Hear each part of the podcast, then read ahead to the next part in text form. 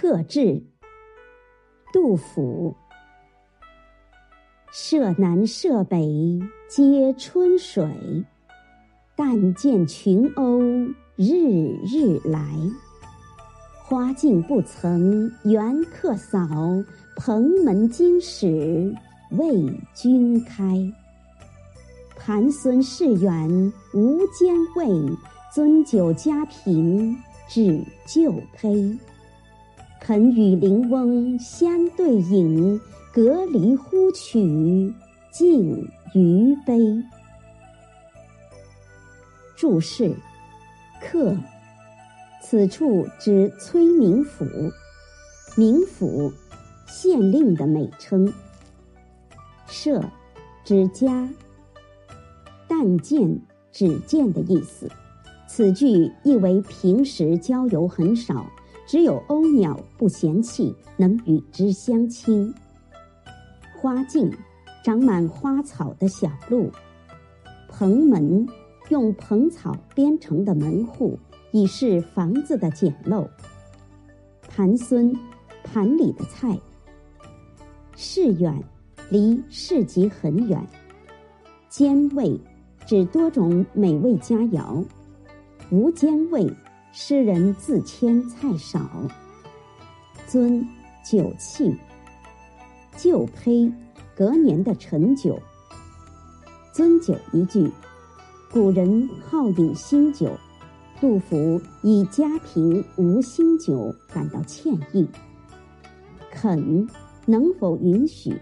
这里向客人征询。呼取，叫，招呼的意思。余杯，余下来的酒。译文：草堂的南北长满了春水，只见群鸥日日结队飞来。老夫不曾为客扫过花径，今天为您清路径，打开柴门。离市太远，盘中没有好的菜肴，家底太薄，只有陈酒招待。若肯邀请隔壁老翁一同对饮，隔着篱笆换来喝尽余杯。赏析：这首诗作于诗人入蜀之初，在杜甫历尽颠沛流离之后。终于结束了长期漂泊的生涯，在成都西郊浣花溪头盖了一座草堂，暂时定居下来。诗人在久经离乱安居成都草堂后不久，客人来访时作了这首诗。首联：舍南舍北皆春水，但见群鸥日日来。先从户外的景色着笔，点明客人来访的时间、地点和来访前作者的心情。上句“舍南舍北皆春水”，把绿水缭绕、春意荡漾的环境表现得十分秀丽可爱，这就是临江近水的成都草堂。接字暗示出春江水势涨溢的情景。给人以江波浩渺、茫茫一片之感。群鸥在古人笔下常常做水边隐士的伴侣，他们日日到来，点出环境清幽僻静，为作者的生活增添了隐逸的色彩。但见含弦外之音，群鸥固然可爱，可不见其他的来访者。不是也过于单调寂寞吗？作者就这样寓情于景，表现了他在闲逸的江村中的寂寞心情，这就为贯穿全诗的喜客心情巧妙的做了铺垫。颔联：花径不曾缘客扫，蓬门今始为君开。把笔触转向庭院，引出客至。作者采用与客谈话的口吻，增强了宾主接谈的生活实感。上句说，长满花草的庭院小路还没有因为迎客打扫过；下句说，一向紧闭的家门今天才第一次为你崔明福打开。寂寞之中，家客临门，一向闲适恬淡的主人不由得喜出望外。这两句前后映衬，情韵深厚。前句不仅说客不常来，还有主人不轻易待客之意。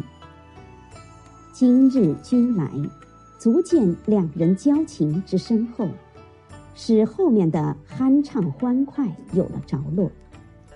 后句的今始为，又使前句之意显得更为超脱，补足了首联两句。以上虚写克制，下面转入实写待客。作者舍弃了其他情节，转而拈出最能显示宾主情分的生活场景，重笔浓墨，着意描画。颈联：寒孙市远无间味，樽酒家贫只就胚。仿佛看到作者严客就餐、频频劝饮的情景，听到作者抱歉酒菜欠丰盛的话语。远离街市买东西不方便，菜肴很简单，也买不起高贵的酒，只好用家酿的陈酒，请随便饮用吧。家常话语听来十分亲切，很容易从中感受到主人竭诚尽意的盛情。和力不从心的歉意，也可体会到主客之间真诚相待的深厚情谊，字里行间充满了款曲相通的融洽气氛。尾联：肯与邻翁相对饮，隔离呼取尽余杯。克制之情，至颈联似已写足。如果再从正面描写欢悦的场面，显然露而无味。因此，诗人巧妙的尾联作结，把席间的气氛推向更为热烈的高潮。诗人高声呼喊着，请邻翁共饮作陪。这一细节描写细腻逼真，可以想见，两位挚友真是越喝酒意越浓，越喝兴致越高。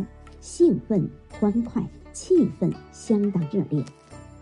就写法而言，结尾两句真可谓峰回路转，别开境界。这是一首工整流畅的七律。